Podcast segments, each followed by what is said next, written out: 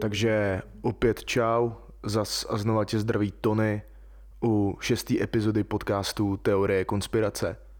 Po hodně výživném dílu, kde jsme se zabývali docela populárníma konspiračníma teoriemi ohledně útoku z 11. září 2001, se z východu USA přesuneme ještě dál na východ o pár let naspět ke katastrofě globálního rozsahu, která si myslím, že je všem opět velmi dobře známa.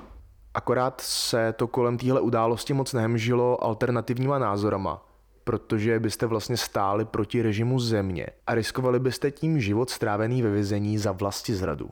Oficiální vyšetřování bylo pouze jedno s jedním výsledkem a kvůli izolaci tehdejšího sovětského svazu od zbytku světa nebylo tak ani moc prostoru pro ostatní vědce, vyšetřovatele nebo specialisty, aby se do tohohle případu mohli vůbec pustit. A to si myslím, že tehdy hodně zamezilo tomu, aby se cesty názorů rozcházely v nějaký jiný alternativní závěry.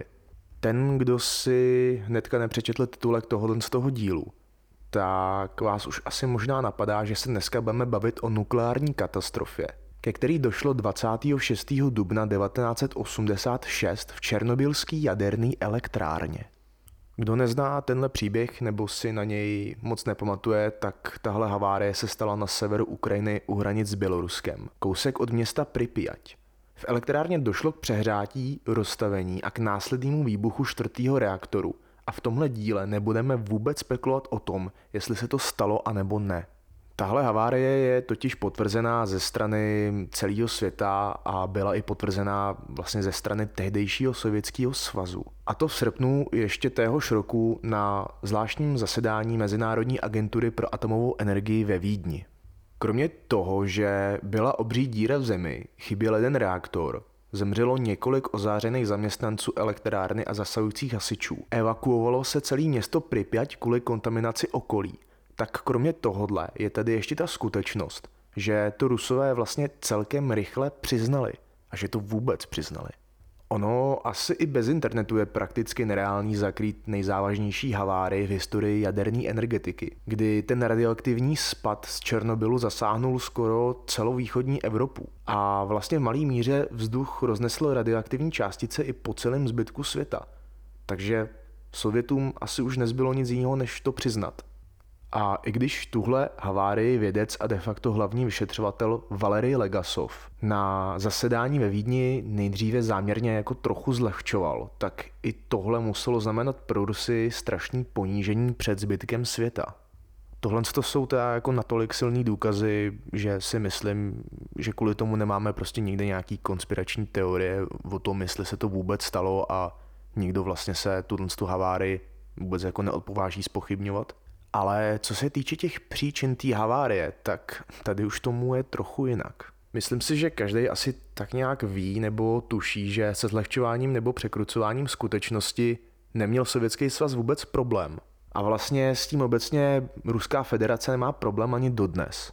Takže když vám nějaká takováhle režimová země řekne, že se havárie na jejich území opravdu stala, tak se překvapivě opravdu asi stala. Proto nejspíš nikdo nikdy ani jako nespochybňoval, jestli k havárii vůbec došlo.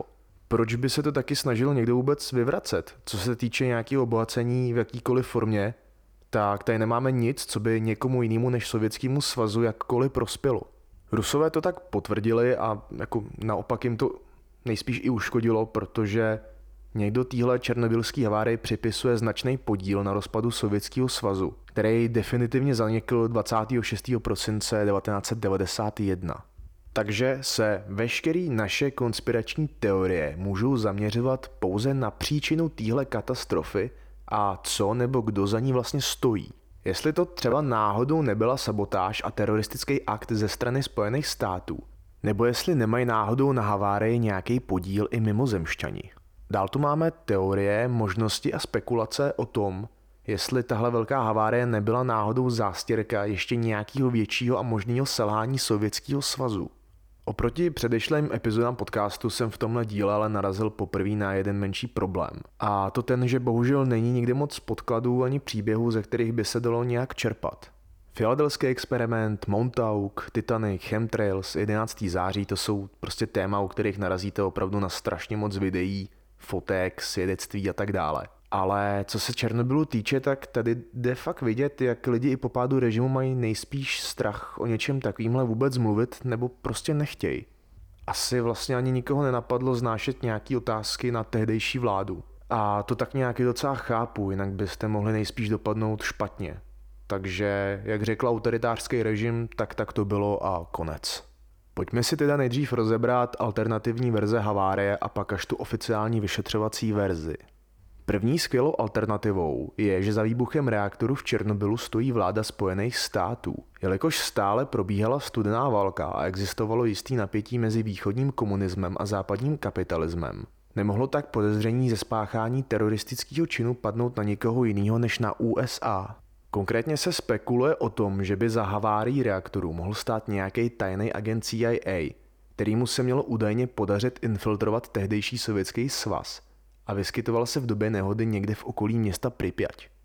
Tahle konspirační teorie se dočkala obrovské pozornosti po odvysílání úspěšné minisérie Černobyl od HBO, kdy se ruský pro kremelský režisér Alexej Muradov rozhodl tuto teorii oživit – a oznámil, že chystá natočit svoji vlastní minisérii Černobylu, ve které ukáže, jak to doopravdy bylo.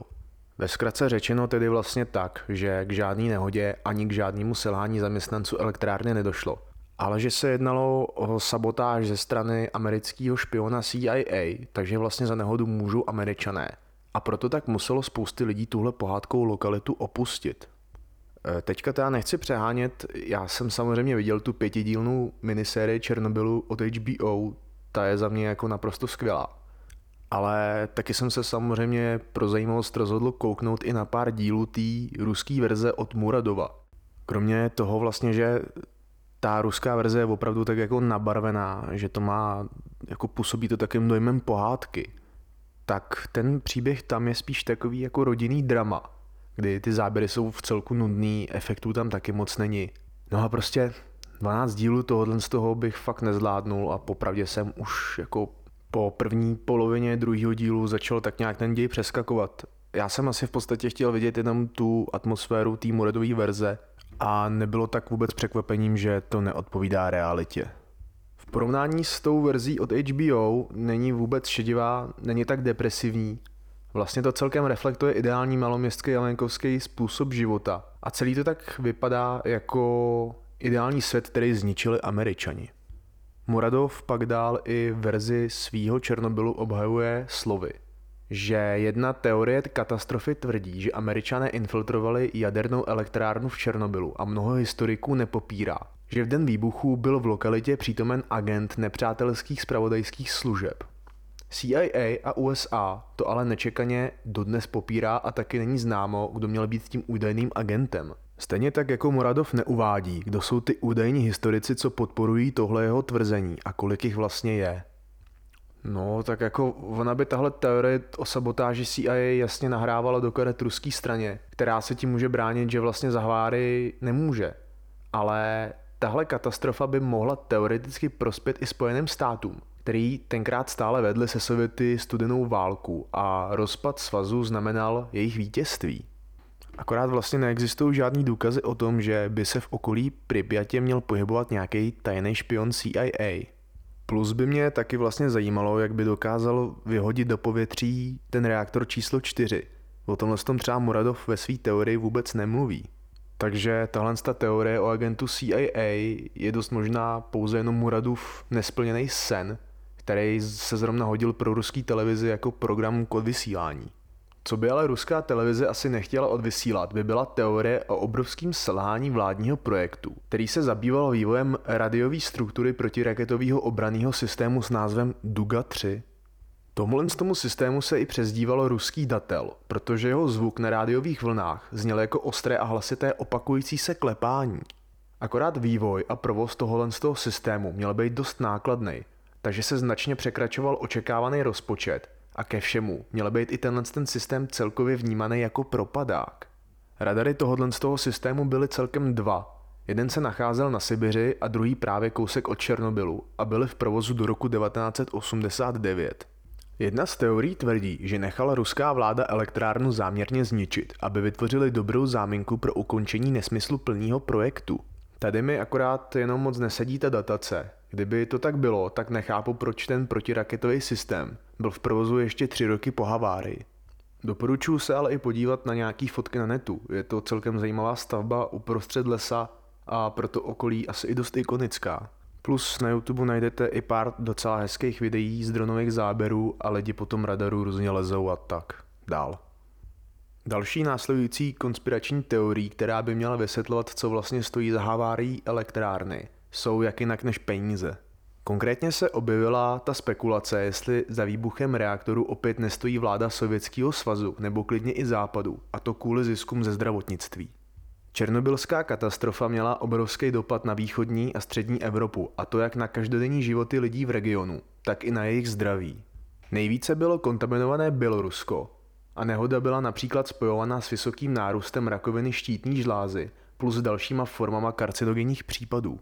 Teorie se tak opírá o fakt, jestli se někdo nerozhodl si vydělat pořádný balík peněz, který se musí vynaložit na léčbu a prevenci rakoviny. Ve Spojených státech by to tak nějak smysl dávalo, protože tam jenom přece, když někdo dostane rakovinu, tak prodává barák, auta nebo si bere obří půjčky, aby měl peníze na pokrytí nákladů na léčbu. Respektive na západu byli a jsou lidi zvyklí na to, že si platí účty za lékaře, takže tím tak de facto stát a nemocnice jako firma profitujou a funguje to jako každý jiný biznis. Ale za komunistického režimu ve východním bloku bylo občanům dopřáno nemocničních služeb zcela zdarma a náklady měl tak hradit stát. Stejně tak, jako tomu bylo v Československu. Jako myslím si, že určitě ta kvalita té lékařské péče byla úplně někde jinde, jenomže v tomhle tom případě by tu nákladnou léčbu měla hradit pojišťovna nebo stát. A tak nevím, kdo a jak by na tom v té době vymyslel nějaký profit. Američani si myslím, že na tom nemohli nijak vydělávat, když byly tyhle ty dva kontinenty od sebe naprosto izolovaný. Možná tak maximálně nákupem nějakého nemocničního vybavení po pádu železné opony. Ale i tak si říkám, že je tahle teorie docela dost nepravděpodobná. Další teorií v portfoliu konspirací o Černobylu taky nesmí chybět naprosto ikonický a velice populární důvod, který se objevuje snad u všech možných světových konspiračních teorií. A tím je to tvrzení, že se kolem katastrofy v Černobylu motají i mimozemšťani a UFO. Akorát se mimozemšťanům nepřipisuje ten důvod toho výbuchu reaktoru 4, ale naopak ta městská legenda zní, že UFO pomohlo zastavit v šíření nebezpečný toxické radiace v okolí. Takže vlastně místo toho, aby byli ufoni obvinováni za způsobení jaderního útoku v rámci spiknutí s cílem ovládnout svět, Měli mimozemšťané pomoct zabránit další katastrofě v Černobylu. Mnozí totiž očekávali, že havárie skončí výbuchem zbylejch tří reaktorů a způsobí tak zkázu téměř celému světu. Tady nám dokonce existuje i očitý svědek události s jménem Michaly Varicky. Ten tvrdil, že v noci, kdy došlo k nehodě, viděl ohnivou světelnou kouli vznášet se několik minut nad odhaleným reaktorem. Tahle světelná koule měla být taky údajně spatřena 16. září 1989, kdy došlo k dalšímu úniku radiace z Černobylu, o kterým někteří tvrdili, že vlastně pochází od mimozemšťanů, který radiaci absorbovali. Tohle vysvětlení je naprosto skvělý, jakože ten moment, kdy se ufoni projednou rozhodli lidem pomoct a nejim škodit. A docela mě mrzí, že v tu dobu asi neměl nikdo u sebe třeba analogový foťák, že by tu ohnivou světelnou kouli rovnou vyfotil. No ale bohužel můžeme i u tohle z toho tvrzení taky předpokládat, že se jedná o lež a ohnivá svítivá koule byla prostě způsobená jenom výbuchem a radiací reaktoru.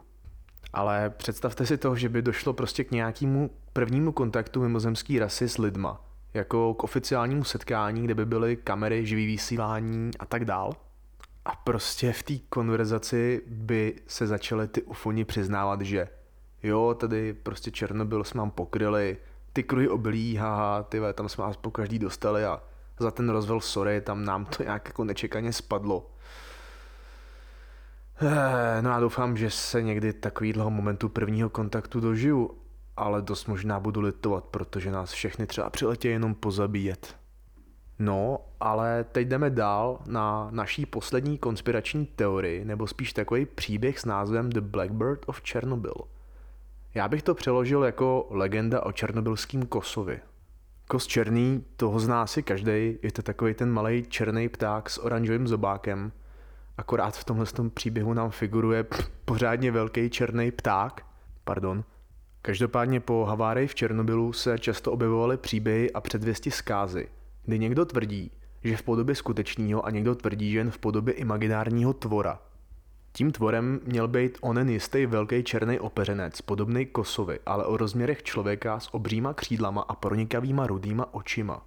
Takhle tohle zjevení měli i údajně vidět zaměstnanci Černobylské elektrárny 26. dubna 1986, tedy v osudný den katastrofy. Po havárii tak měly mezi lidma koulovat spekulace, že za výbuchem stojí právě onen záhadný kos, kdy se tak rozhodlo nárokovat si zpět své teritorium. Území Černobylu mělo totiž být jeho přirozený prostředí a lidi mu tam vadili, což tak nějak docela i chápu. Každý, kdo viděl tohohle z toho tvora, měl trpět nočníma můrama nebo bylo člověku vyhrožováno po telefonu. I přesto, že se mělo jednat o velký okřídlený stvoření, nikdo nespochybňoval, kde a jak dokáže používat telefon. Tohle je teda spíš taková creepypasta než reálná událost, ale chápu, že i takovéhle teorie vznikají. Kdo neví, co je creepypasta, je to takový výraz pro hororové pověsti nebo obrázky, co se šířejí primárně na internetu. Takže teda tady jde každopádně asi spíš o děsivý příběh, který si dokážu představit, že třeba vyprávějí prarodiče svým noučatům, co žijou v okolí elektrárny, z toho důvodu, aby děti nelezly tam, kam nemají. Ale v těch dětech to pak zůstane, oni vyrostou a začnou používat internet. No a my tu pak máme skvělou teorii o velkým černým ptákovi. Od černobylské havárie už uběhlo celkem 36 let a my můžeme jenom doufat, že brzo nedojde k něčemu podobnému. Například v záporožské jaderné elektrárně, kde je to teď kolem asi docela divoký, jelikož se i tahle elektrárna nachází na území Ukrajiny. Každopádně za oficiální a jedinou příčinu téhle havárie se stále uvádí chyba v konstrukci reaktoru RBMK 1000 a mizerný znalosti zaměstnanců elektrárny. V závěru se ale vyšetřování přiklání spíš na stranu toho, že nemohlo tehdy vedení směny vědět, co způsobí zmáčnutí tlačítka AZ5. To sloužilo k nouzovému vypnutí reaktoru, ale jelikož se v něm stále nacházelo spoustu páry, která neměla kam unikat, byl reaktor RBMK takovou časovanou bombou. Nějak stručně se tady pokusím vysvětlit, k čemu oficiálně došlo. Tahle havárie je totiž dobře zmapovaná, minutu po minutě, ale ani já nejsem odborník na jaderní reaktory a černobylskou havárii. V tomhle tom případě nám tady figurou jména jako Anatoly Dyatlov, což byl vedoucí inženýr a hlavní dohlížející na bezpečnostní test reaktorů v osudný den. Dyatlov byl i později za tuhle havárii odsouzen na 10 let vězení. Měl totiž jako jeden z mála zaměstnanců to štěstí a havárii přežil. Dál tady pak máme jména jako Aleksandr Akimov, Valery Chodemčuk, Toptunov, Gorbačenko, Šašenkov, Sitnikov, Juvčenko, Kurgus a spousty dalších, co se nacházeli v době havárie v elektrárně na svojí směně. S Diatlovem byli dále odsouzeni ředitel závodu Viktor Brilkanov a hlavní inženýr Nikolaj Fomin, který by měl být z těch tří i posledním žijícím. Přibližně v půl jedný ráno měl Akimov upozorňovat Diatlova, že reaktor nesplňuje výkon na bezpečnostní test. Ten měl mít v tu dobu 200 MW, ale dolní hranice požadovaného výkonu byla alespoň 700 MW. Diatlov měl v ten moment prohlásit, že reaktory chyby nedělají, jenom lidé, a přikázal tak zahájit testování.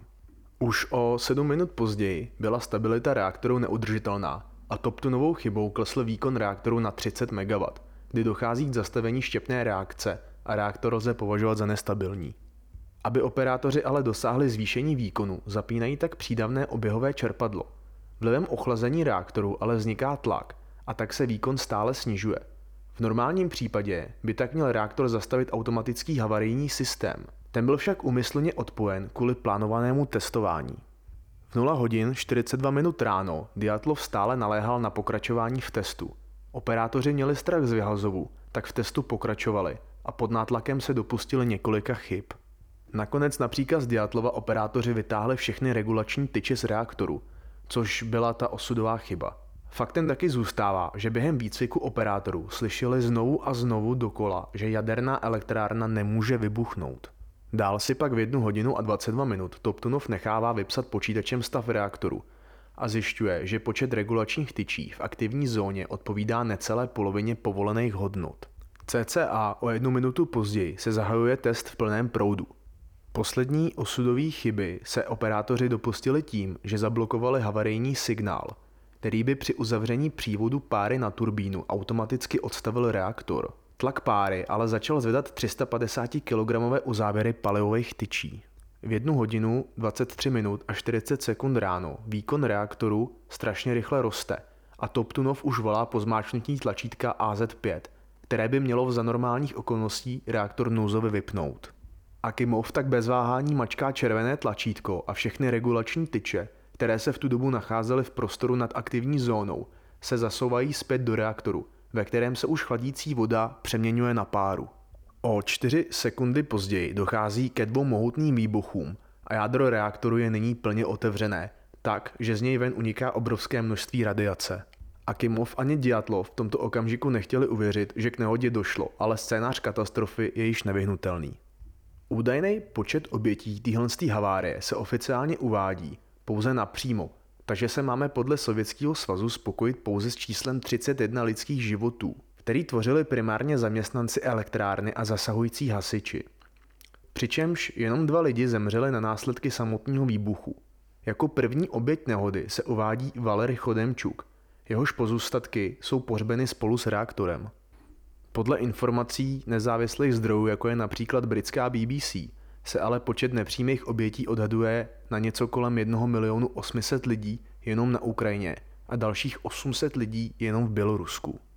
Nepřímou obětí je myšlen například ten člověk, který byl vystavený o záření z havárie a zemřel v průběhu několika let na následky nemocí, nebo i ženy, které přišly o své muže či děti. Obecně tak ty čísla neznamenají jenom úmrtí, ale celkový dopad katastrofy na počet lidských životů. I tak se ale předpokládá, že ta čísla obětí mohou být mnohem vyšší. Hlavním hrdinou tohoto z toho příběhu i nadále zůstává Valery Legasov, což byl vědec v oboru anorganické chemie, který je známý především tím, že byl pověřený sovětskou vládou, aby zlikvidoval následky černobylské havárie. Jenom díky Legasovi a jeho týmu se tak zamezilo výbuchu zbylých tří reaktorů a ještě mnohem větší katastrofě. Valery ale sám vytvořil na svou dobu takový malý konspirační teorie, který vlastně později doplnili celou pravdu o havárii. Ty malý konspirační teorie se týkaly chybné konstrukce reaktoru RBMK, jenomže tohle si tehdejší vláda nechtěla prostě připustit a tak to označovali jako za nepravdu.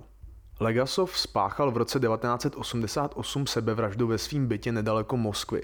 Mezitím ale stihl nahrát několik audiozáznamů, ve kterých prozrazuje tajný a zásadní informace ohledně nehody v Černobylu. Ty se potom šířily mezi ostatníma jeho kolegama z Akademie věd Sovětského svazu a později útržky informací z nahrávek otisnul i deník Pravda. Lze tak předpokládat, že byl Legasov až do své smrti sledovaný KGB a v momentě, kdy nahrávky vytvářel, neměl žádný důvody k tomu, aby v nich lhal. Jenomže na těch nahrávkách nezmiňuje absolutně nic ohledně našich konspiračních teorií.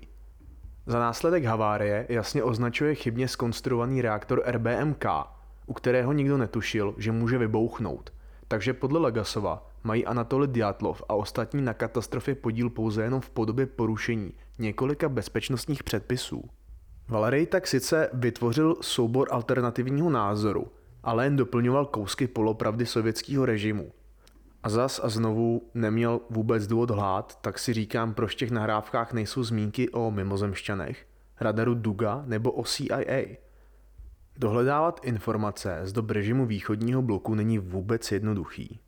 Jestli tak existuje někdo, kdo má nějaký jiný informace o tom, co stálo za havárií v Černobylu, tak si myslím, že si je pohlídá a s náma se o ně rozhodně nepodělí.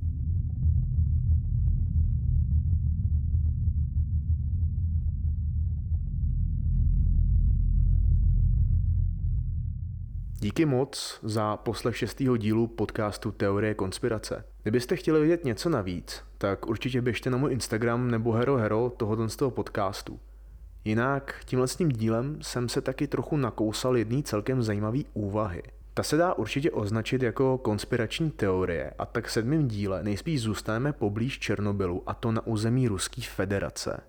Takže pro dnešek čau, znova díky za poslech a slyšíme se v dalším díle.